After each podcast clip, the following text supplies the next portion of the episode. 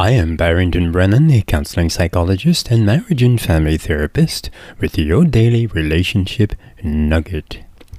Today, we're going to look at a father's love. Now, we don't need Father's Day time to talk about this. A father's love. Oh, how sweet. Yes, I really mean sweet. It is now time for a paradigm shift. We often think of a mother's love in colorful, warm, and tender terms, but we are reluctant to do the same for fathers. This was not God's intent. It was God's design for a father's love to complement a mother's love. The original plan was that both parents would creatively weave their different ways of loving into a tapestry of knitted emotions, verbal expressions, affectionate displays, and intellectual harmony. There would be no competition, nor lack of love from either side. This type of loving would create a family chemistry that would ride through the roughest storms and sail over the darkest clouds. Perhaps some are saying that fathers cannot really love like mothers. Oh, Yes, they can. Sadly, however, many men have been fooled into believing that the love they should have for their families is somewhat of a diminutive resemblance to a mother's love. There is another side to the story.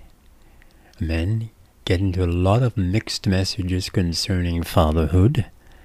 On one hand, society wants them to be committed first and then foremost to their career. Co-workers and even bosses might think it's a great, it's great a man has children and a loving family. It might even be seen as a source of strength and stability. But he is not expected to put the children and wife above the job.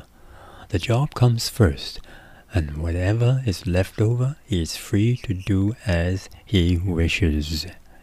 Most of what we read in the newspapers or see on television having to do with fatherhood is about deadbeat dads who abuse their children or mothers and children who courageously survive their abandonment.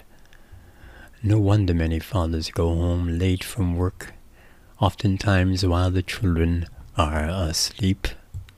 This is the year 2023 that I'm making this recording, and even in my private practice, I still hear men feeling and expressing that they're doing everything right by working and bringing home the money and paying the bills, not connecting with their partners or their children.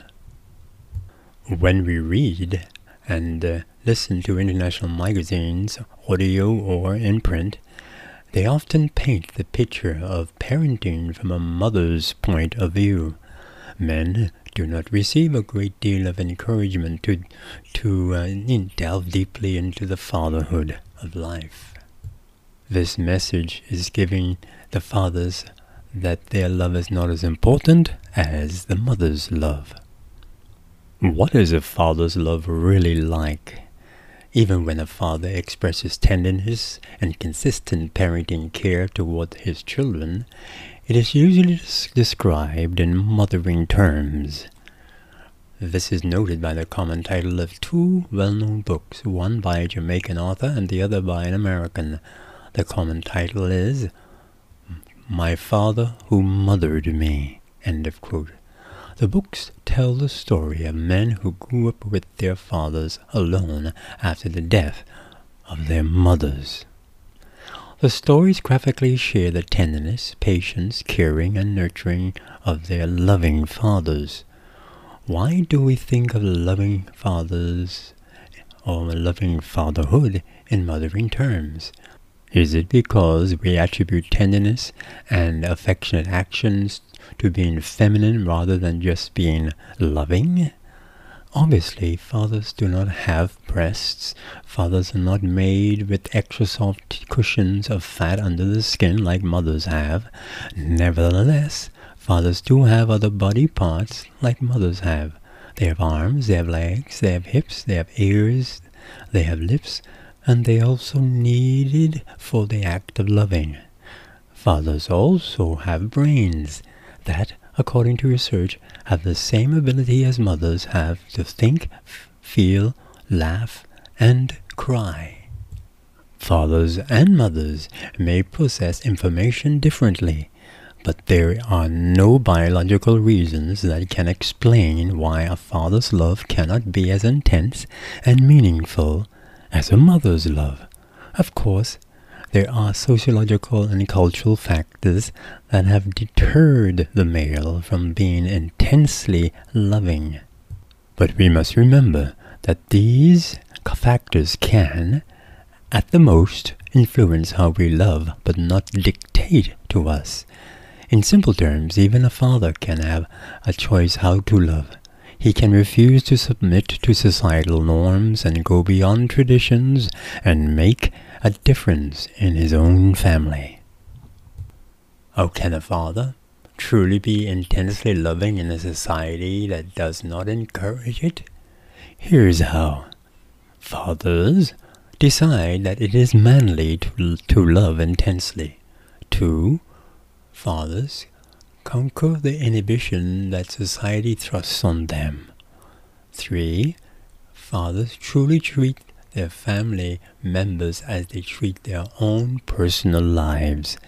And number four, fathers accept the fact that their love complements the mother's love, not competes with it. Thus, their love is equally important to the family welfare. The good news is that there are many fathers who love intensely. Many men leave behind the traditional roles of men and become, along with their mothers, the primary caregivers for their children. These are the fathers who refuse to work overtime, who leave their briefcases at the office over the weekend or their tools in the carpenter shop, who make an effort never to miss a school parent child activity. They are finding fulfillment and success in ways that society doesn't quite understand yet.